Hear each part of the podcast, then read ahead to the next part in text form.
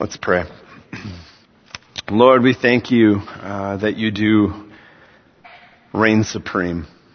We thank you that you are sovereign over history, that you are uh, bringing all of history to its appointed end because it's your story.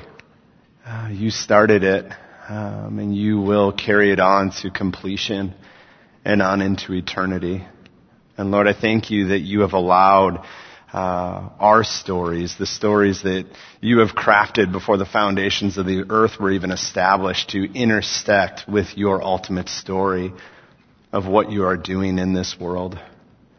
Um, and so, Father, I just pray that as we uh, as we explore the context of Ruth, Lord, and as we uh, explore the ins and outs of historical narrative as a whole,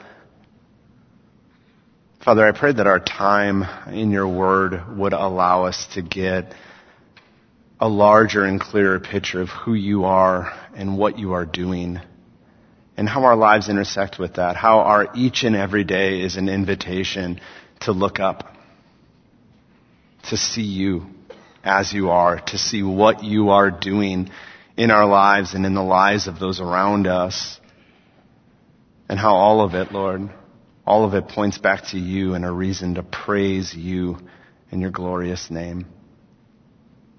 And so, Holy Spirit, just have your way in this time. We pray this all in the mighty name of Jesus. Amen.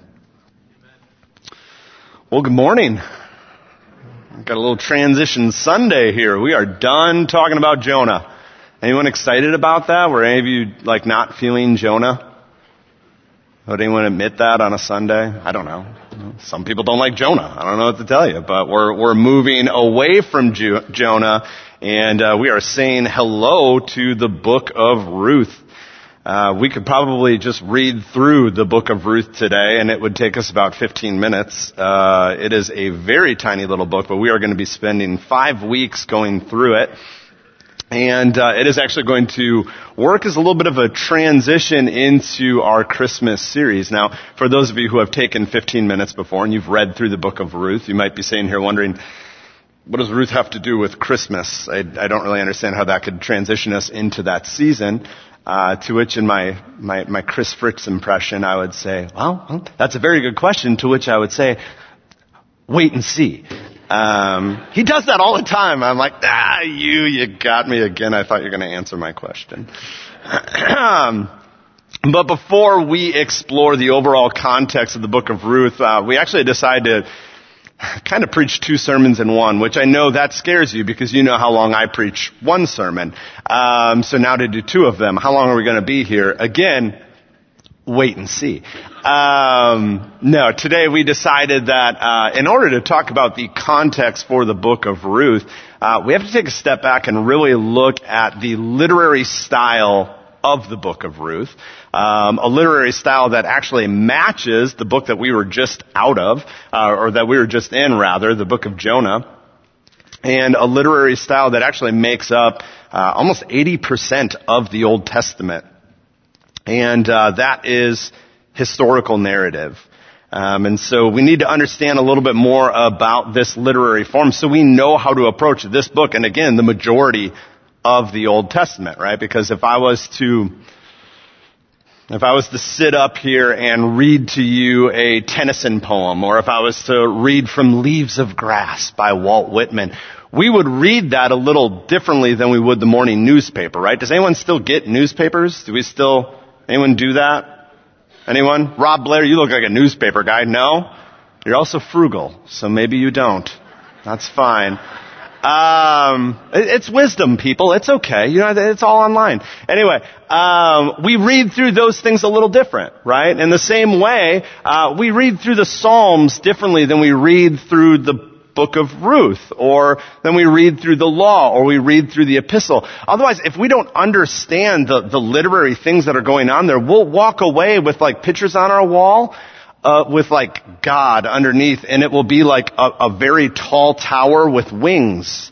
Because he's our strong tower and we rest in the shadow of his wings. And so God must be, I mean, we're, we're good at literal interpretation of scripture, right?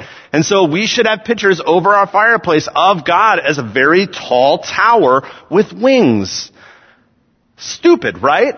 How many, Caleb? Stupid, right? That's stupid. We shouldn't read the Bible that way because we know that the Psalms are poetry. And so we read it differently than we would narrative or law or an epistle. And so we gotta kind of, we gotta kind of understand what this historical narrative is. Um, and pertaining to the Old Testament specifically, uh, we know that Old Testament narratives are historical events told in story form to reveal truth in a timeless way. So when I say Old Testament historical narrative or when I refer to story, we're not talking Little Red Riding Hood. We're not talking Hansel and Gretel. Uh, we are talking about actual historical events, actual moments in time, and the way that God inspired the authors of scripture to spell them out for us in His Word is to tell them in story form as a narrative. And it makes sense to us why God would choose to unfold such a large portion, portion of scripture, right? 80% of the Old Testament, he unfolds as historical narrative in story form. Why would he do that? Well, think about it. How many of you can, even, even when I say, like, when I say, what's a good story? How many of your minds can immediately pull from a, just a, a large database of stories that you've heard in your lifetime that connect with you? Right? Because God, the author of history, the author of the ultimate story, has written the pages of time in such a way that it draws us into story. We're just, we're naturally made that way. Now, again, I've taken AP US history.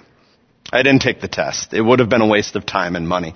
But I took AP US history had what I think was a really good history textbook. Stephen Schultz would have to read it to actually tell me if it's a good history textbook, but if you were to ask me about the latter pages of this textbook and you were to say, hey, what are, what are some things that happened in the 19th century or the 20th century? I, I really couldn't read you many lines out of that textbook. I couldn't, I couldn't pull back 10 or 15 years to when I was sitting in my AP US history class and, and spit back to you the details of that book. Now if you ask me what major events happened in like the, the 60s, 70s, and 80s as told by the movie Forrest Gump, guys, I'm telling you, I got a, I got a whole box of chocolates up here that I could just take you through and show you one after another. Uh, again, and I haven't seen that movie for about as long as I've been in AP US history. And yet, there is something about the way in which the story was told, regardless of whether or not it was factional, factual, that stuck with me. If you were to ask me, hey Matt, you read that AP US history textbook, right? Oh yeah, absolutely. What was it like in pioneer times?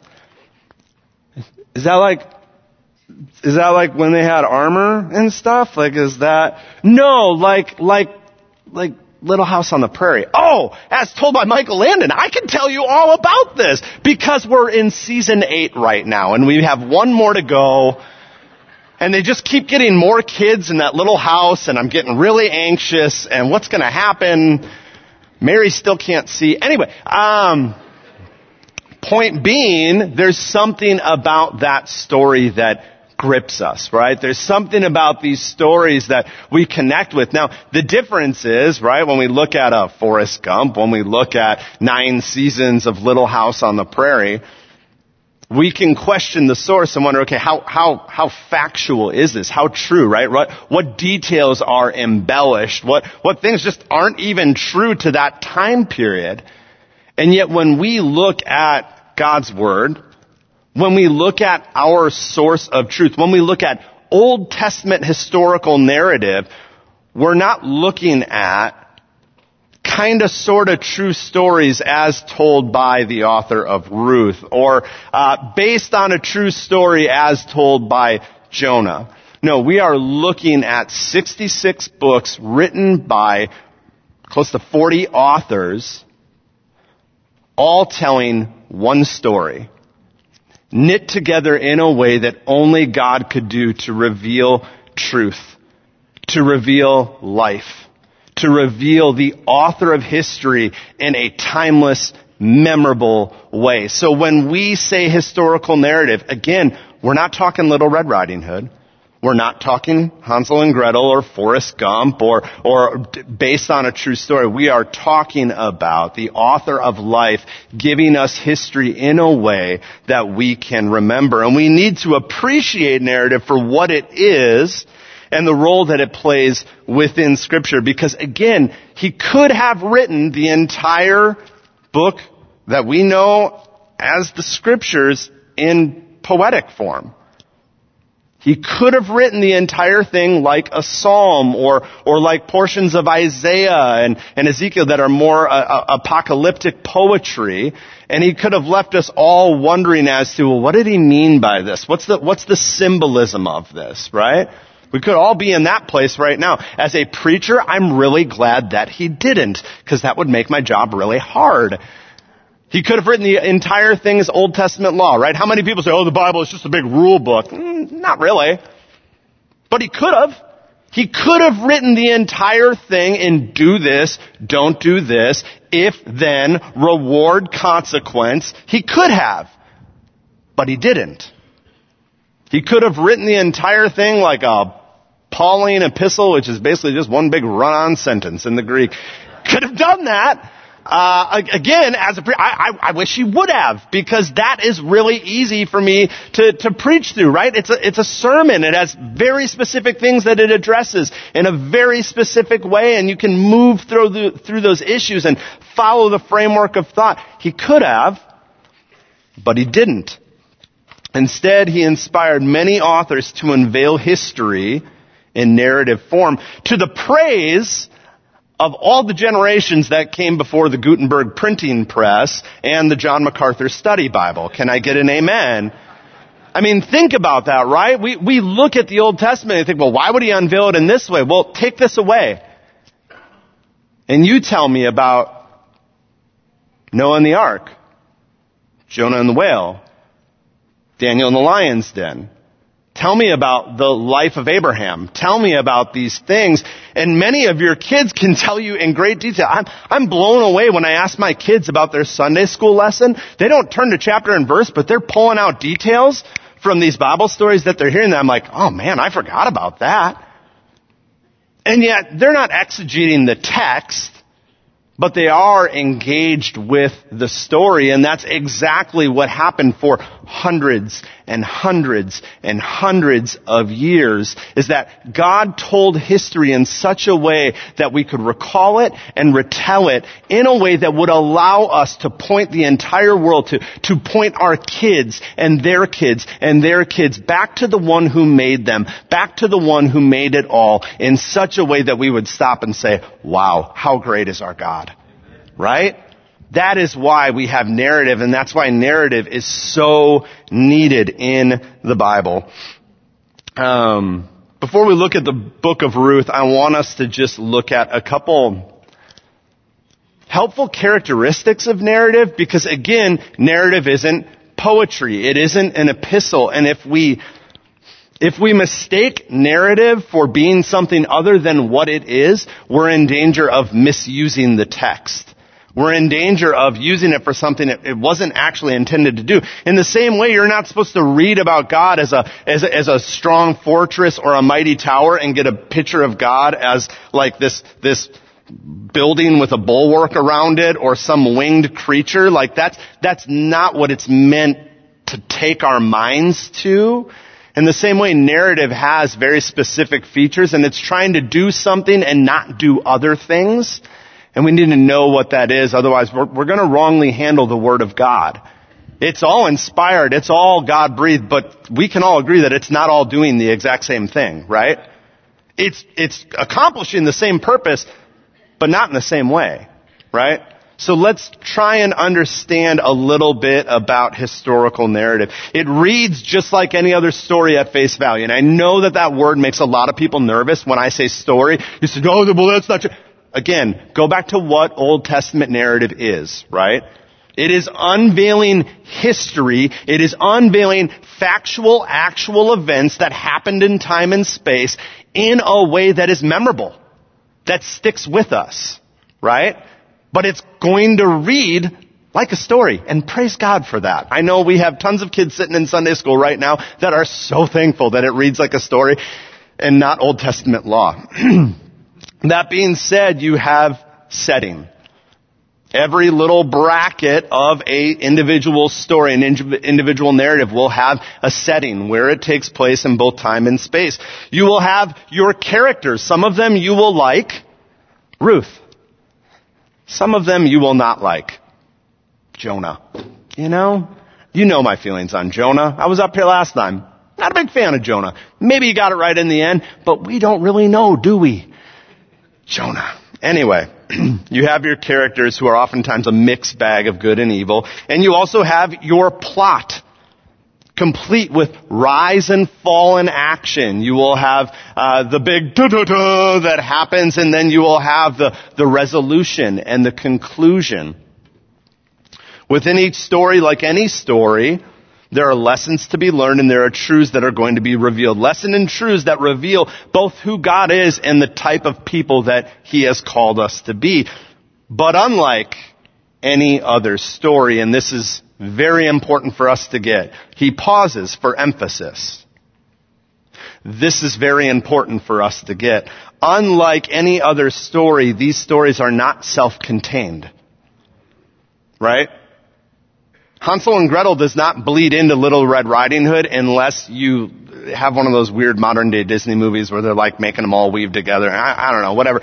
But point being, these are not standalone moral lessons. These are not standalone little stories that God gives you to say, and on this day in history, and now let's go over here, and on this day in history, and oh, over here, this little thing over here, and, and you can learn a little moral lesson here and a little bit about God over here yes, they are their own individual spaces in time and in, in, the course of history, but they don't operate that way. That is not their primary purpose.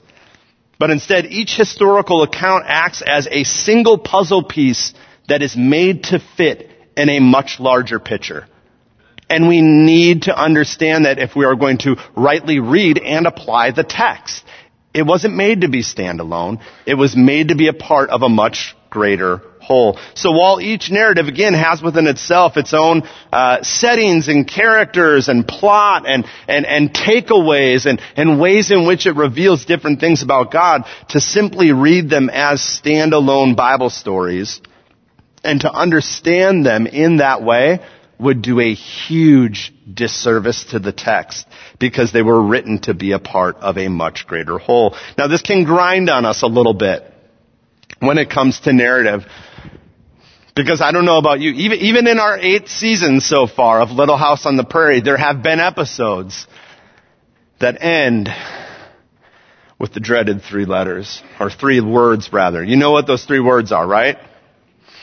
To be continued. You know what it is because it, it, it eats at a part of you that wasn't made by God. That came post fall. I'm very certain. Also what came post fall? Trilogies. I'm sorry, they did. How many of you paid $4,000 to take your family to a theater only to find out that at the end of this movie that you put out a second mortgage on your house to go see, you found out as you're like getting close to the three hour mark, you start Googling and you're like, wait, there's no way this is going to end. This is, there's no way they're going to resolve all of this. No! It's a trilogy and I'm not going to find out what happens for another 30 years because they're going to drag this out and there's going to be seven other movies that come into it and it's just, ah. There's a part of us, a very large part of us, an understandably so part of us that wants every story that we read to be its own perfect little box with a bow on top with pretty little straight lines that has a beginning, a middle, an end, a rise, a fall, a resolution. We all want that. We were trained in school that a good story goes like this. Good stories don't go like this. Bad stories go like this. And your teacher told you so. And so it's understandable that we would naturally want to treat every narrative in scripture as this standalone thing that, that concludes itself. But the fact is that it doesn't. It won't. And when we try and fit it into that, that square peg into the round hole, we're going to end up making the text do things that it wasn't supposed to do. Old Testament narrative doesn't always end with a bow on top. Look at the book we just read. How does Jonah end? Anyone? Rob, what's the last verse? What, what is the punctuation at the end of Jonah? it's, I mean, honestly, like you look at the end and it's God asking a question. And you're like, oh, they forgot a verse. Because he doesn't answer it. Now what? Now what do we do? Even the book that comes before the book of Ruth ends with uh, just kind of this, this, and they all did what was right in their own eyes. And you're like, okay, well what happens? Like we, we have to put a bow on this and, and we don't always get that. And that's because these stories were not meant to be their own little slice of perfect history. But instead, they're revealing, they're unfolding a sovereign timeline of history purposefully, intentionally, in a way that points ahead in such a way that it points to the main thing. And when we lose sight of this, we start doing some really weird things with the text. When we lose sight of the bigger picture, we begin trying to make the narrative into something it was never intended to be. We end up with, with sermon titles like Noah, the man, the ark, and the God who is seemingly okay with drunkenness. Or Jacob, lies that God loves.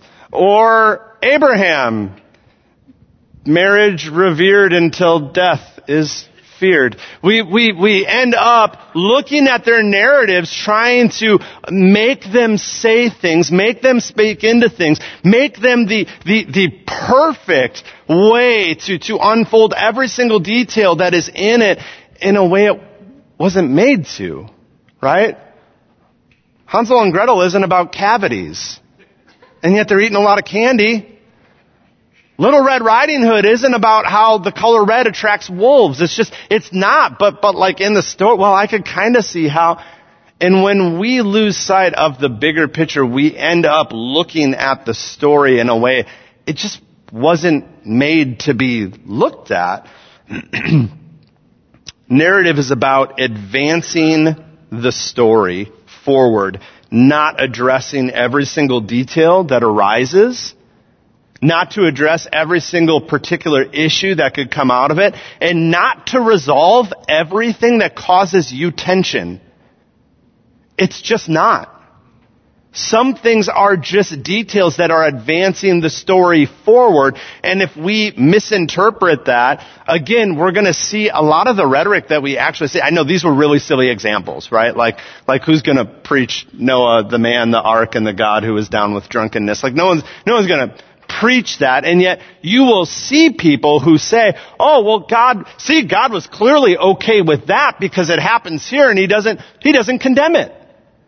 Oh, God, God's totally okay with, with treating someone that way, or God doesn't seem to care about this sin that much, or, or look at this heart posture. I mean, do you really think God cares about it? Because this would have been, in my mind, the perfect place in scripture to address this issue, and God doesn't say anything. Well, could it just be that Noah's drunkenness wasn't the point of his story? Could it just be that Abraham's decision to, to hide the fact that he was married to Sarah wasn't the point of the story?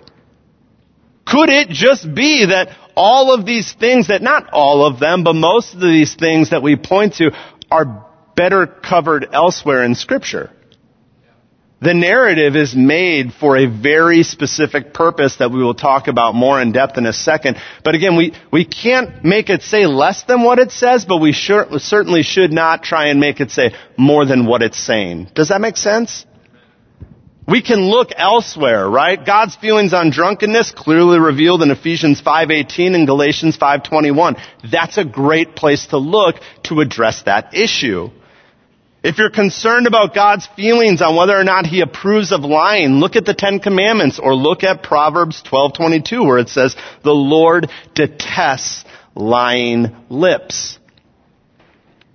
Don't look at this moment in Abraham's life to understand how God feels about marital faithfulness within the context of marriage. You can look at his design in Genesis 2 and you can look how it is spelled out in Ephesians 5 to get a very clear and accurate understanding of how God cares about this institution that he formed. Those are the places within scripture that are made to address issues like that. And so when we come to the narrative, we can't get lost on the details, but we always have to be asking, what is, what, what is this driving to?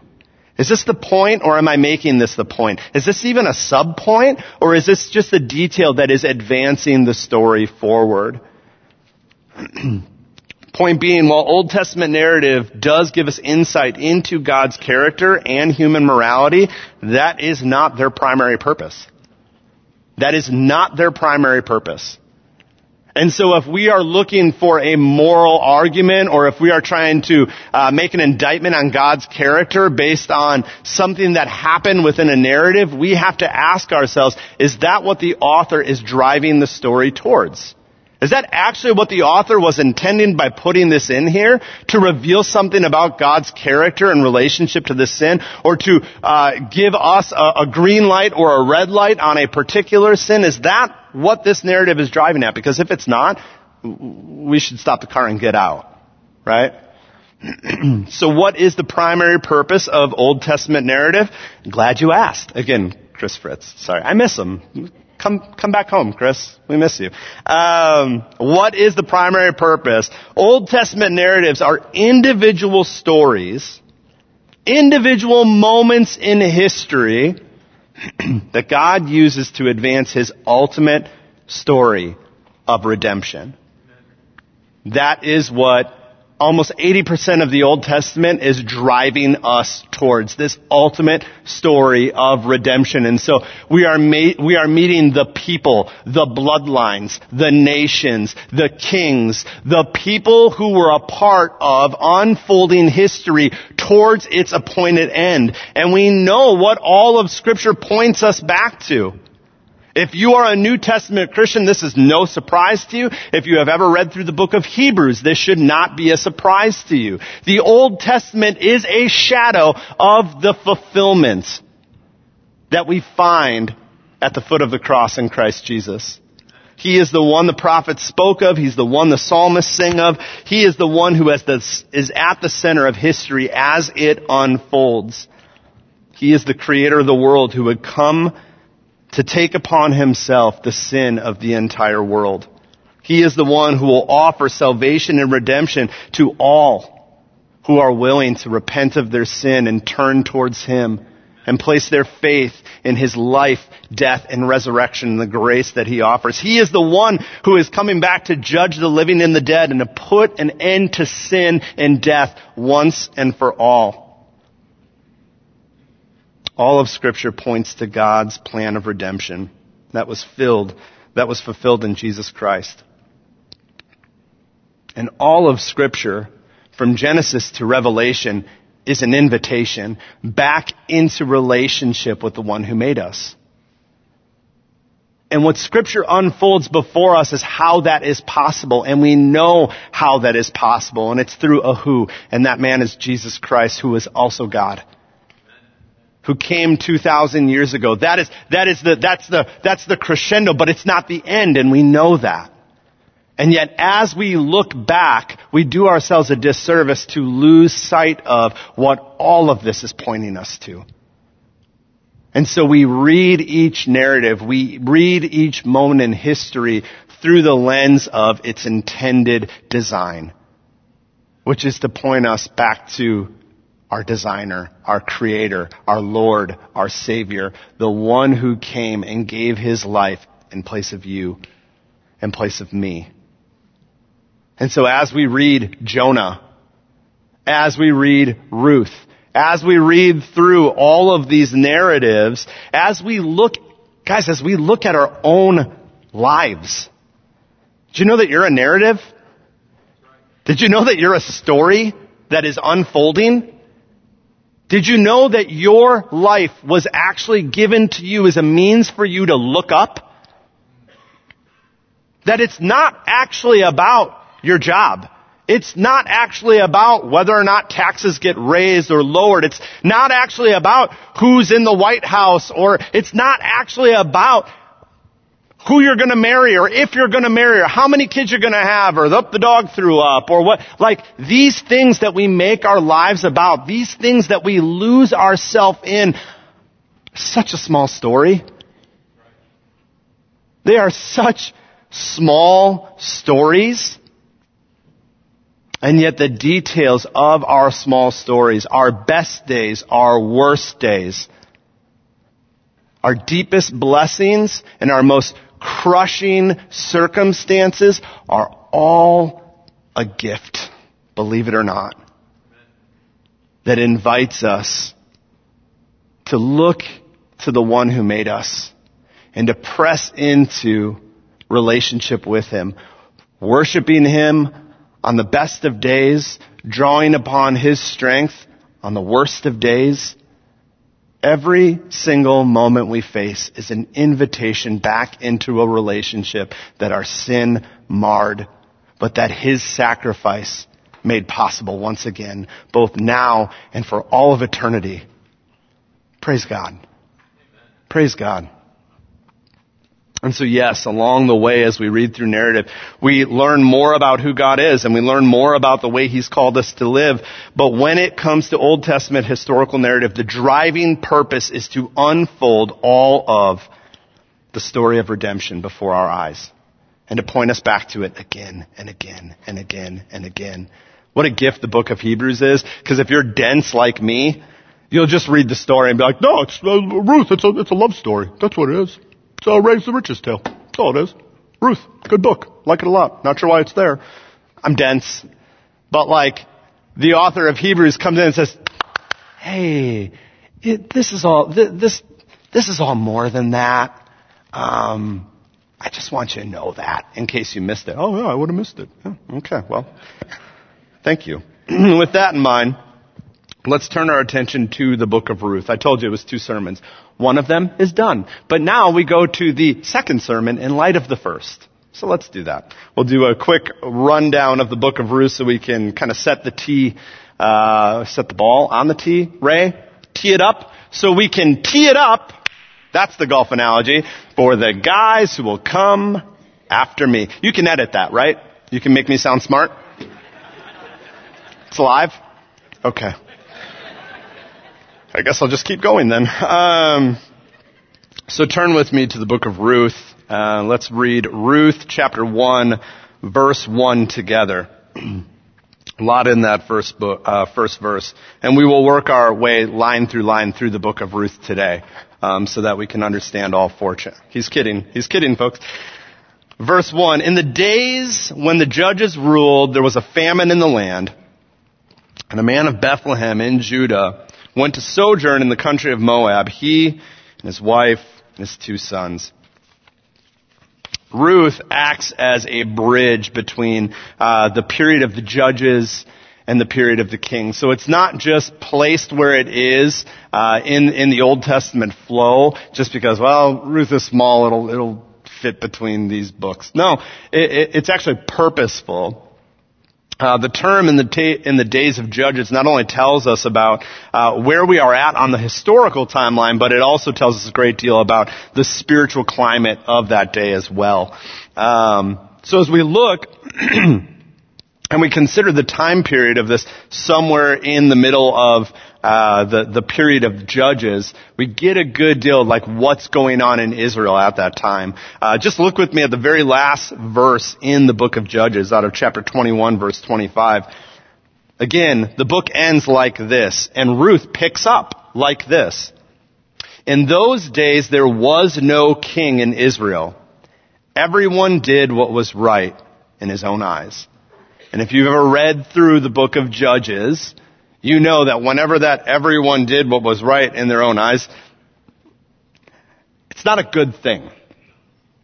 It's not a good thing. It's not, oh yeah, the Israelites, they got it, right? They saw the, they saw the seas part, they, you know, they saw God's power, and so, you know, if they did what was right in their own eyes after everything that they saw, it, it's probably gonna end up really well for them. No.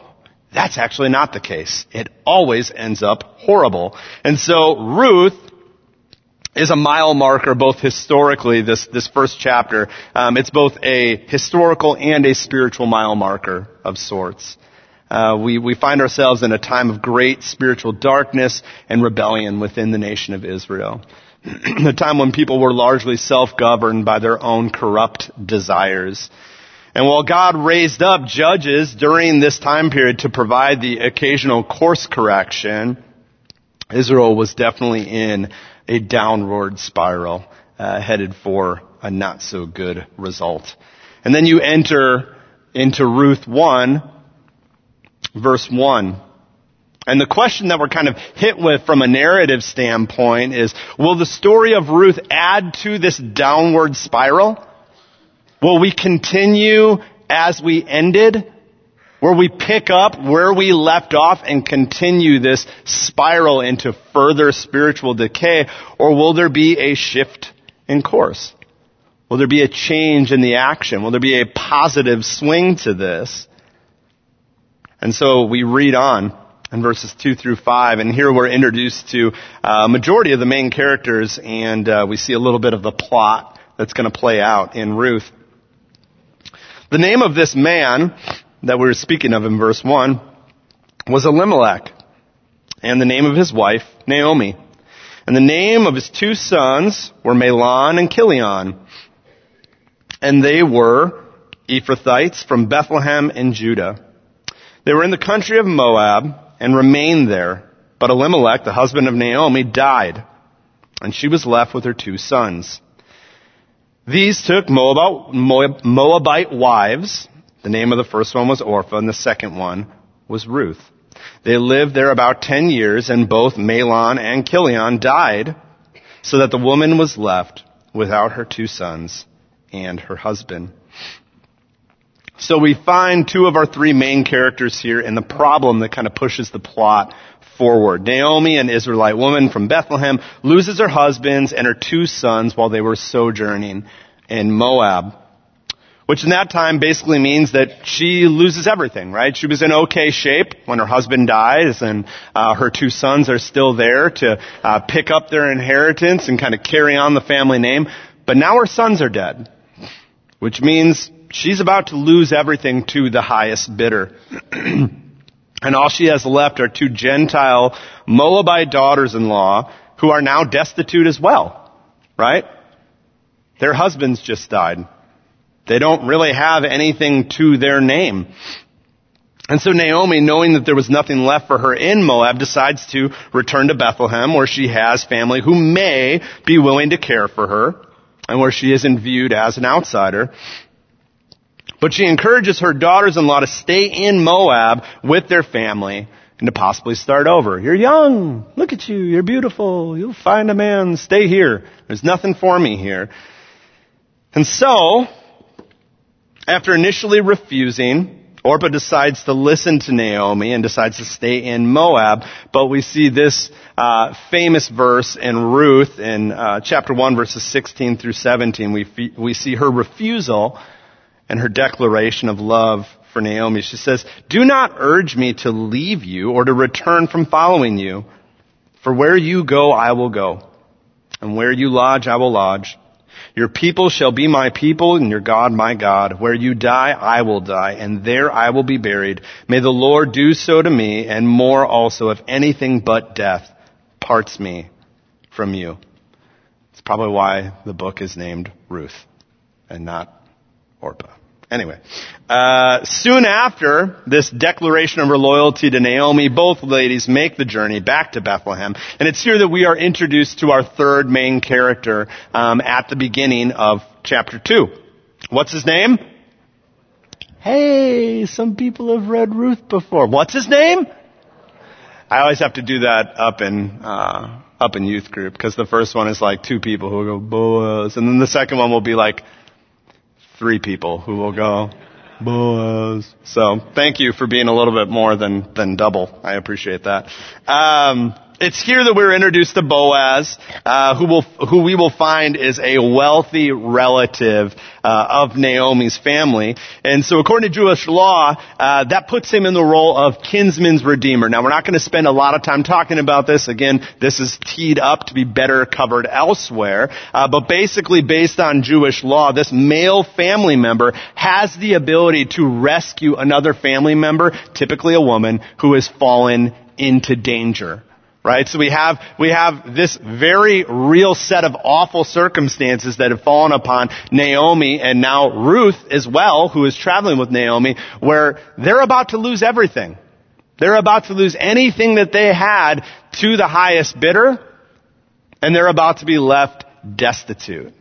And so, the role of the kinsman redeemer is in play to say, hey, if you are a family member, you don't have to, but you should care enough about your family if you have the means to be able to buy them out of the situation that they have, whether that be through marriage or some other means, to provide some form of redemption for them so that they can be saved from utter ruin. Again, this isn't something that was forced upon Boaz. He could make that decision, but again, it's one that, uh, as you read through the Jewish law, it's one that God encourages uh, those who can to make, because it reflects His heart for those who are poor and in need. And so, uh, Boaz, relative, uh, a relative to Ruth's husband, uh, Naomi's son, becomes the redeemer of this family, we will find out, by marrying Ruth. And the rest of the narrative, let's be honest, it's just your, ca- your classic love story, isn't it? We just love it. Boy meets girl. Boy falls in love with girl. So beautiful. Oh, but there's an obstacle. They might not make it together. Dun dun dun! But guess what? In the end, they overcome the obstacle. Oh, that's so good and they get married and they have babies and they live happily ever after. It's just so beautiful. At face value, this is just a heartwarming rags to riches story. Um, in it, we see God's compassion and faithfulness towards uh, those who are in need, and in it, we also see uh, solid moral lessons for us to keep trusting in God when times get hard. Right? If we just take it as this standalone, there's a lot of good stuff written in this book that we could pull from it. But to truly appreciate this slice of history, we do need to dig a little deeper. The story was written to show way more than the redemption of a single family, which it does show, but it also points to the future redemption uh, of the nation of Israel as well. Look at this curious way that this classic love story ends. I mean, it reminds you of any love story that you've ever read or watched, right? Because it ends like this in 4, 18 through 22. Now these are the generations of Perez. I mean, who doesn't love a good genealogy at the end of a love story, right? It's like the notebook here. Here we go. Uh, uh her, her, uh, here we go. Hezron fathered Ram. Ram fathered Amminadab. Amminadab fathered, uh, Nahshon. Let's call it Nashan. Nashan fathered Salmon. Salmon fathered Boaz. Boaz fathered Obed. Obed fathered Jesse. And Jesse fathered David. Not exactly your classic love story ending. Instead of the two of them driving away in a carriage with the cans kicking in the back with the just married sign, we have a genealogy. But a very purposeful genealogy, right?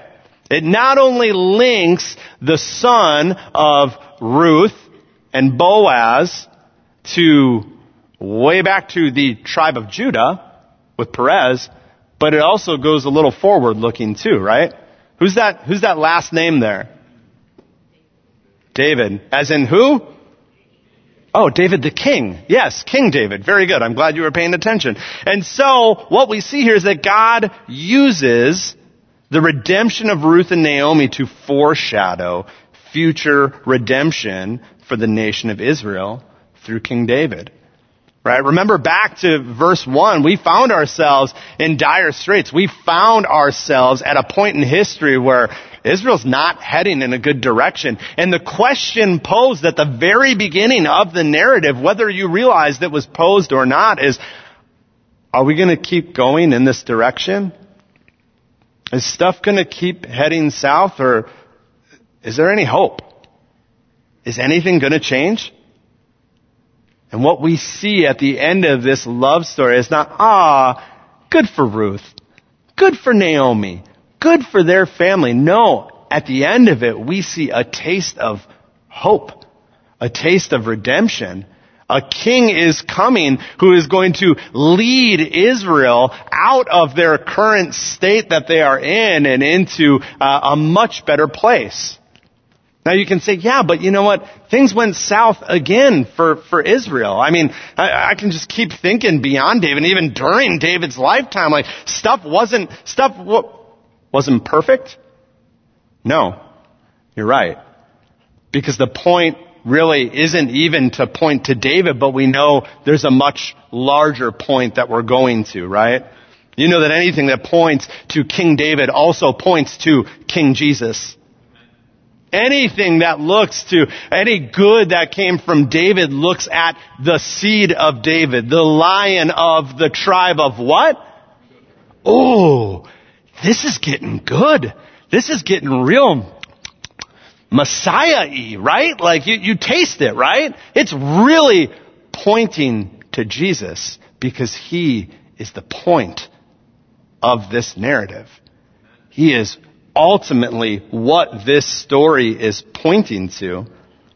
The one who offers redemption to more than just a family, more than just a nation, but as we read in Galatians 4, 4 through 5, he offers it to the entire world.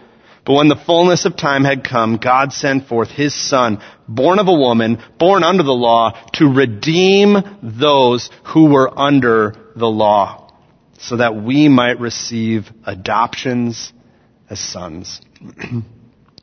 Spoiler alert, God ultimately uses the historical narrative of Ruth to draw our eyes to the true Redeemer, Jesus Christ.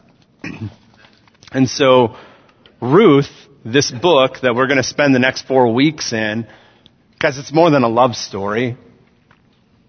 It's more than telling us about the redemption of a, a single family who fell on hard times due to some uh, really nasty circumstances.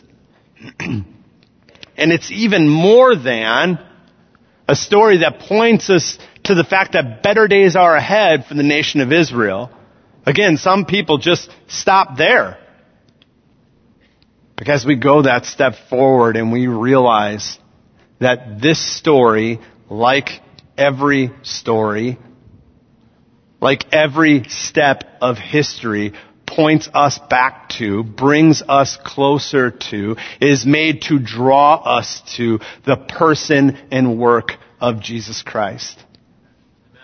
And if we just simply spend the next four weeks and go through Ruth as a cute little love story, or even if we go that next step and, and show kind of the, the role that it plays for, for bringing Israel out of its present not so good spiritual state into a little bit better not so good spiritual state, we're gonna, we're gonna miss what this book is actually pointing us to. God put Ruth where he did, when he did, in history, to unfold it in such a way that we see Him, that we see King Jesus, that we see His coming, that we see what He is going to do, that we now as New Testament believers see what He did and see what He is going to do.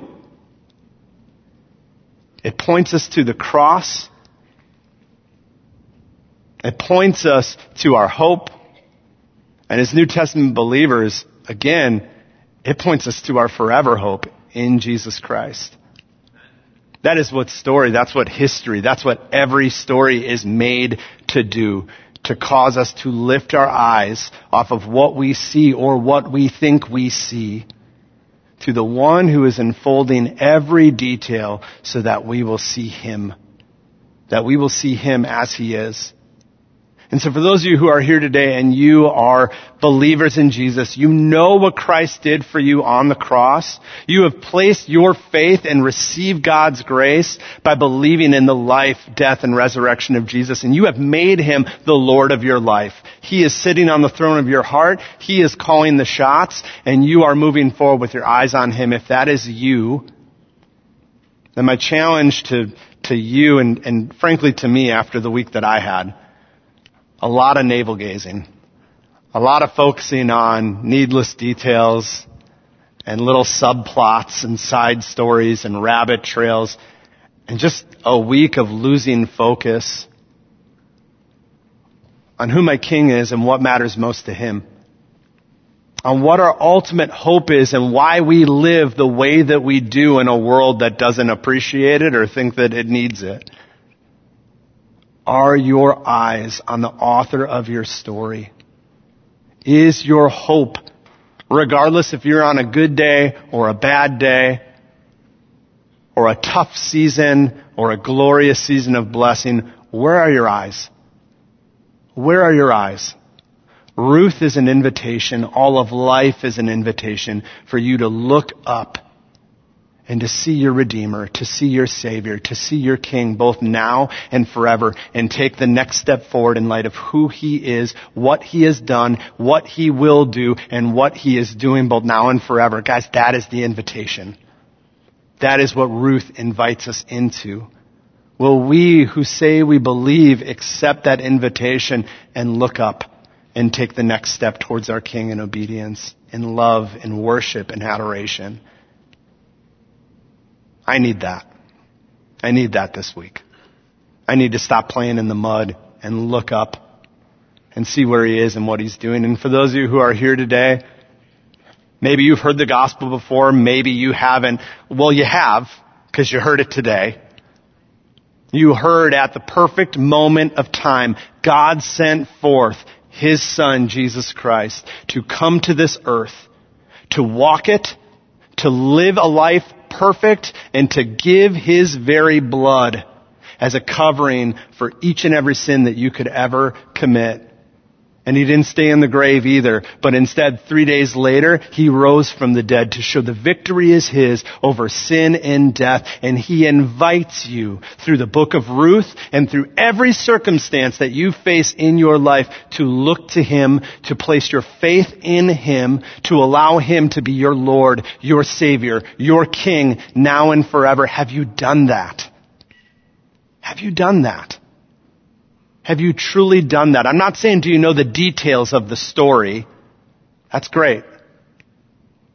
But have you placed your faith? Have you given your heart to Jesus Christ as your Lord and Savior now and forever? If you haven't, then I want to invite you into a new kind of story today. There's going to be people up front I will be up front. I get it if you don't want to hear my voice anymore. There's other voices you can talk to, but there is going to be people here who love you and care about you even if they don't know you, who want to help you take that next step towards Jesus. Will you do that today? If you're at home, will you reach out? Harborshores.org or .church. I don't know. Either one will get you here. But will you send that email and start that conversation?